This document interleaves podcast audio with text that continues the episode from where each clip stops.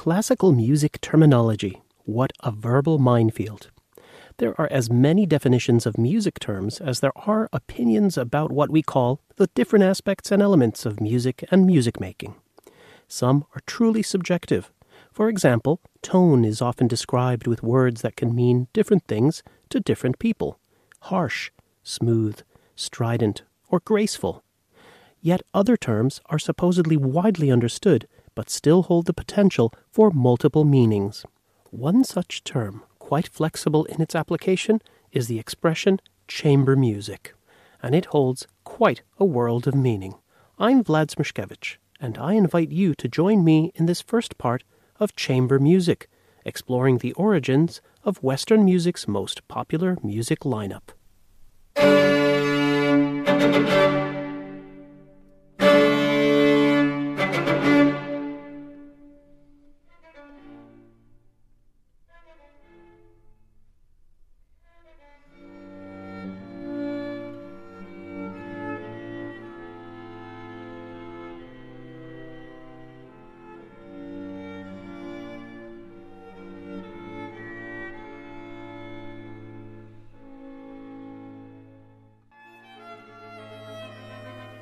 The opening of the first movement of the string quartet number 14 in D minor, also known as Death and the Maiden by Franz Schubert. That was the Chiaroscuro quartet performing. These sounds might be what you or I or many among us think of when we mention or hear the words chamber music a perfectly compact, wonderfully versatile group of string players that can be a standalone core for other lineups that expand to become quintets and sextets or more, or contract and transform into highly intimate trios and duets.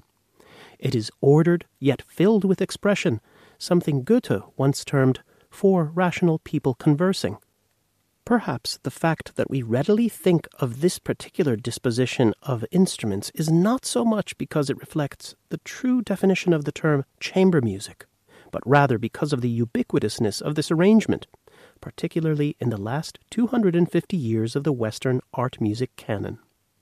And the fact that we might think first of instruments is also a sign of their dominance on the playing field. Let's take a few steps back and recall the origins of chamber music by examining the word itself. The chamber of the title, be it in French as chambre, kammer in German, or the Italian camera, implies the main room of a palace or other dwelling of persons of high standing. This means that the history of chamber music should stretch back at least to the Middle Ages or Renaissance. If solo songs, such as air de cour or lute songs, should remain a separate genre from chamber music as solo accompanied songs, then we should probably claim consort music from the medieval and Renaissance as the first form of identifiable chamber music. Where could we find this? Let's begin with the chambers of French and Italian nobility and intelligentsia in the 14th century. This so called high medieval period bore witness to a form deemed the new art, Ars Nova, which saw some of the most interesting developments in Western music up to that point. One of those developments was a style called Ars Subtilior, the subtle art.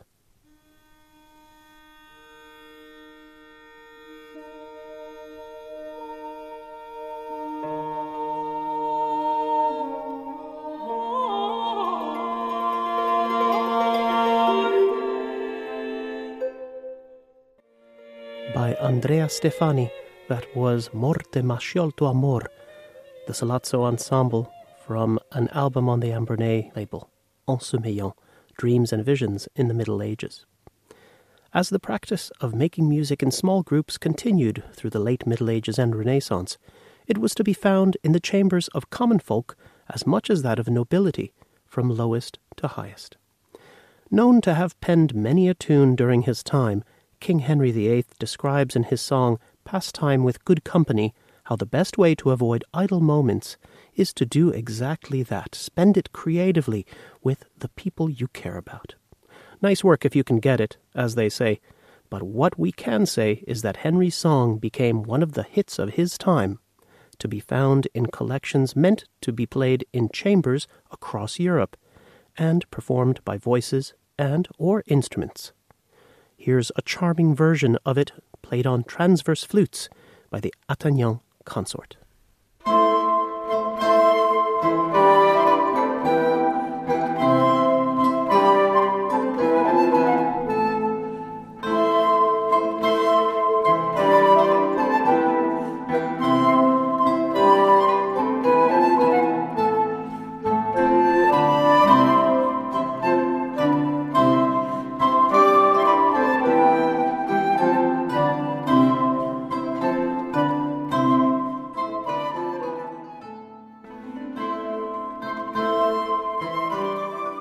Pastime with Good Company by Henry VIII, played there by the Attaingnant Consort, directed by Kate Clark. That's an ensemble of Renaissance transverse flutes. It's on the album Madame d'Amour. The practice of playing instruments in consort is a pillar of the Renaissance chamber tradition, and we could consider it the forerunner of later trios and quartets. But quite often, voices were part of the consort mix, and in Italy, we find that the idea of the camera or chamber was exemplified by some of the highest echelons in society. For example, the Barberini family of Rome included the musicophile Maffeo, who would become Pope Urban VIII, and his three nephews, the two cardinals Francesco and Antonio, and Prince Prefect of Rome, Taddeo. For the many years of his residence at the Palazzo della Cancelleria in Rome, Barberini and his fellow prelate Pietro Ottoboni remodeled several spaces in the palace to host music in those chambers. According to documents from the Vatican Library, Cardinal Francesco ordered between 1640 and 1641 the renovation of a carriage house to serve as an additional space in which to perform music, attesting to the importance which was placed on musica da camera by these patrons. Works by composers such as Michelangelo Rossi, Carlo Gesualdo, Domenico Mazzocchi, Pietro Heredia, and Tarquinio Merula regularly filled these palatial chambers.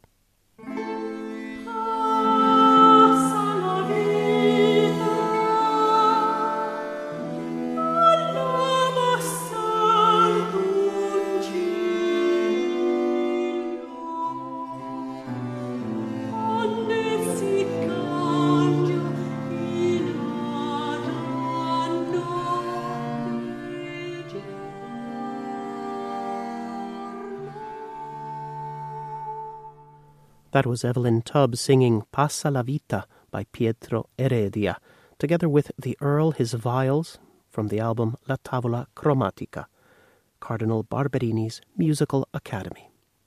Secular music in halls of religious patrons seems only a short step away from religious music in secular spaces, and one form of chamber music that had this dual presence around the 17th century was the nascent trio sonata. Its origins were established in and around the mid 1600s, during which time the concept of additional instrumental music during church services was blooming out of the custom to substitute canzonas and sonatas on the organ for the proper during Mass and Vespers. This practice was just the beginning, and soon enough, instrumental music insertions were commonplace. The champion of the sonata form, Arcangelo Corelli, transformed the genre by composing instrumental sonatas which could be utilized during church services, but these were termed sonata da chiesa to distinguish them from the more dance filled sonata da camera, underscoring the sacred versus secular differentiation between the two sonatas by way of this simple label. Interestingly, the sonata da chiesa established the slow fast slow pattern, which we would later come to associate with sonata form chamber music in general.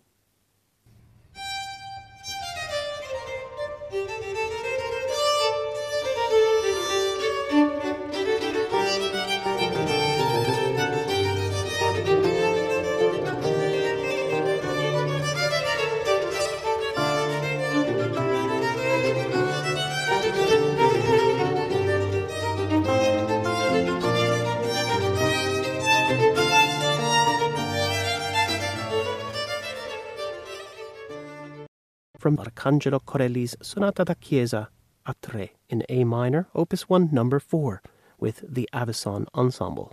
There's a unifying thread to the works we have heard so far.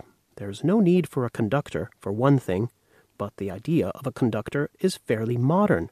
And while earlier large ensembles did have someone keeping the tactus or beat with either a long staff or the swinging of a forearm in time to the pulse of the music, the chamber ensemble relied on cues taken directly from player to player within the intimate context of a small group performance. It is this intimacy of sound and of conversational feeling that we so often prize in chamber music. But if we are speaking strictly of definitions of chamber music as music for the chambers of nobility, we should also include mention of larger works which pushed the boundaries of space and therefore of performer and audience intimacy, and which were much more about the social function of said chamber.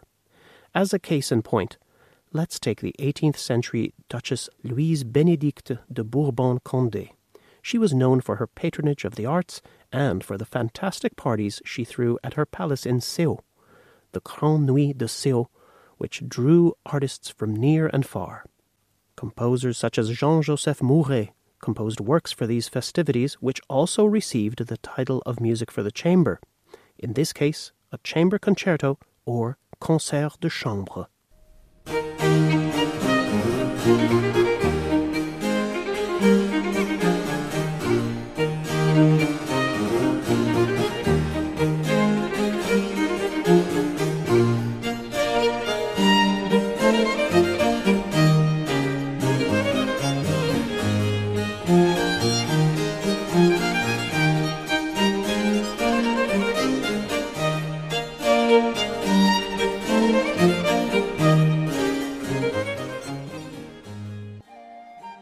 Passepied from the Concert de Chambre by Jean Joseph Mouret, played there by Ensemble La Francaise.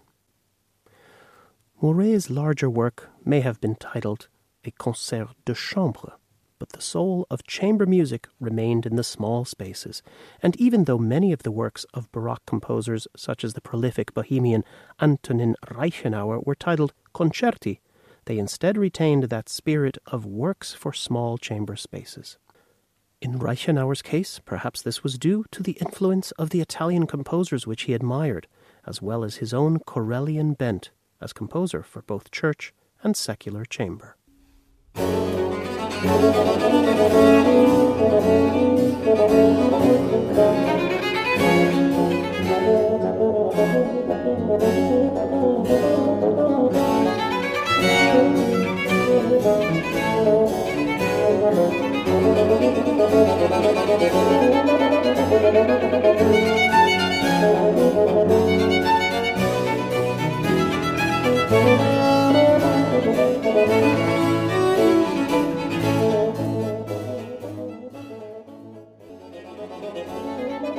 An excerpt from the Allegro of Antonin Reichenauer's Concerto for Violin, Violoncello, Bassoon, and Basso Continuo in G minor.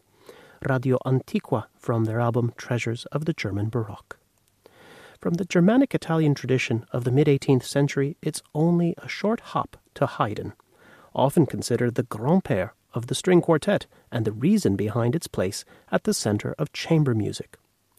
Haydn's influence in defining the string quartet genre is undeniable. Unlike earlier composers, Haydn's writing was less dominated by the first violin, and he engendered more of a conversation between all four instruments.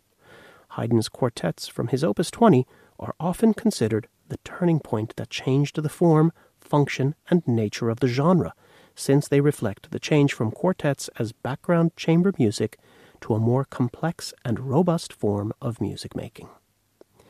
This also brings us back to my earlier mention of Johann Wolfgang von Goethe's description of chamber music as rational people conversing.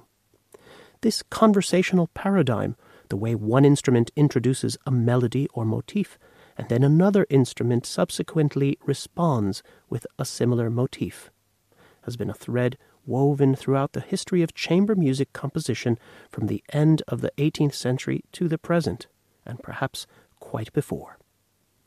I'm Vlad Smishkewych, and I hope you'll join me next time here on RTE Lyric FM when we return to explore chamber music. We'll pick up from where we left off, surveying chamber music from Haydn and Mozart to the present day. For now, let's dip into the exquisite conversation between the members of Quatuor Mosaïques as they give us the opening movement of Haydn's String Quartet Opus 20, number 3, in G minor.